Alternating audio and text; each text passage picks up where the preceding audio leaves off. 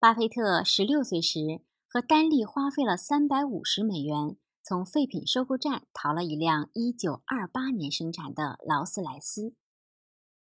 这辆车是一个专为女士购物设计的车型，前排呢只有一个座位，后排空间很大。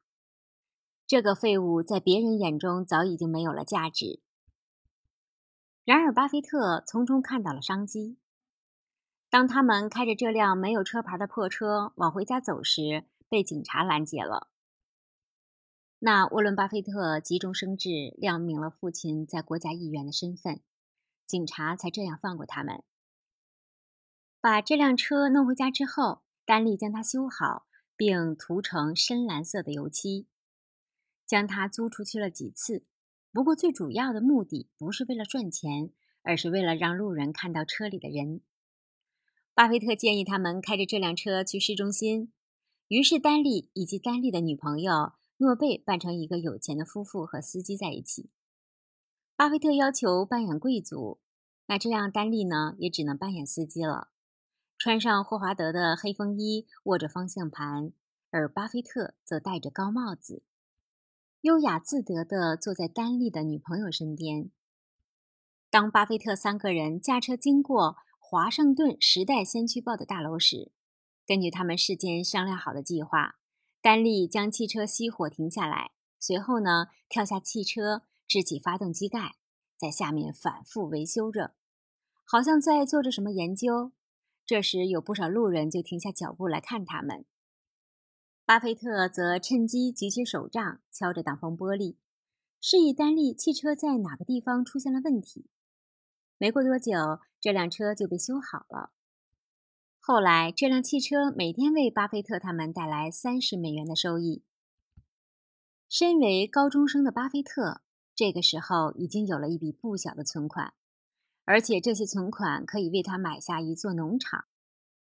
在他十五岁时，他从父亲霍华德手中买下一座位于内布拉斯加的四十多亩的农场，花费了一千两百美元。这座农场从没有被人开垦过，巴菲特将它租给了一个农夫，就这样摇身变成了一个农场主。巴菲特的个人资金这个时候已经达到了六千多美元。很快，巴菲特购买农场的事情在学校就传开了，很多人认为他是一个拜金主义者，用农场主来称呼他，还在开玩笑说。百货商店等着他去买鞋子、买袜子，等等等等。每每遇到这种事，巴菲特只是耸耸肩，他不会针锋相对去报复别人。就这样，能避免冲突就尽量避免。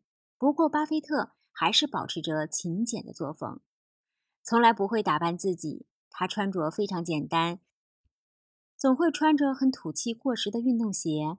而且是一年四季保持不变。无论是送报纸还是去理发店谈生意，都是这身打扮。由于巴菲特比较瘦，脖子呢又细长，却总是穿着一件偏大的衬衫。当学校要求学生着正装时，他换上的却是洗得发白的旧西服，破损的皮鞋露出了袜子。于是有些同学开玩笑说巴菲特是乡下人，还讽刺他。应该把你和你的那双鞋一起扔出去。不过，巴菲特似乎并不怎么在意这些说法，因为他不觉得穿得好看就会显示出自己的身份。但是他这种节俭不修边幅的做派，让姐姐多丽丝不敢在学校碰见他。而多丽丝是当时参加过杜鲁门总统女儿生日宴会的社交名媛。由于巴菲特精于炒股，学校很多老师都从他那里获取炒股的信息。其实，巴菲特也是质疑自己的。他质疑自己为何这样迅速走红。用丹利的话来形容，就是巴菲特拥有超过常人敏锐的洞察力。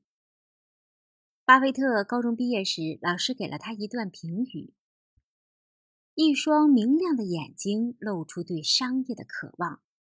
简朴的发型看起来温和乖巧，未来将成为经济学家。毕业后，巴菲特和丹利不得不走各自的人生道路。不过他们一直保持着书信的往来。后来，丹利继承了一笔六千美元的存款。巴菲特知道之后，不断为他提出理财的建议。丹利呢，则将每一条建议都记在心里。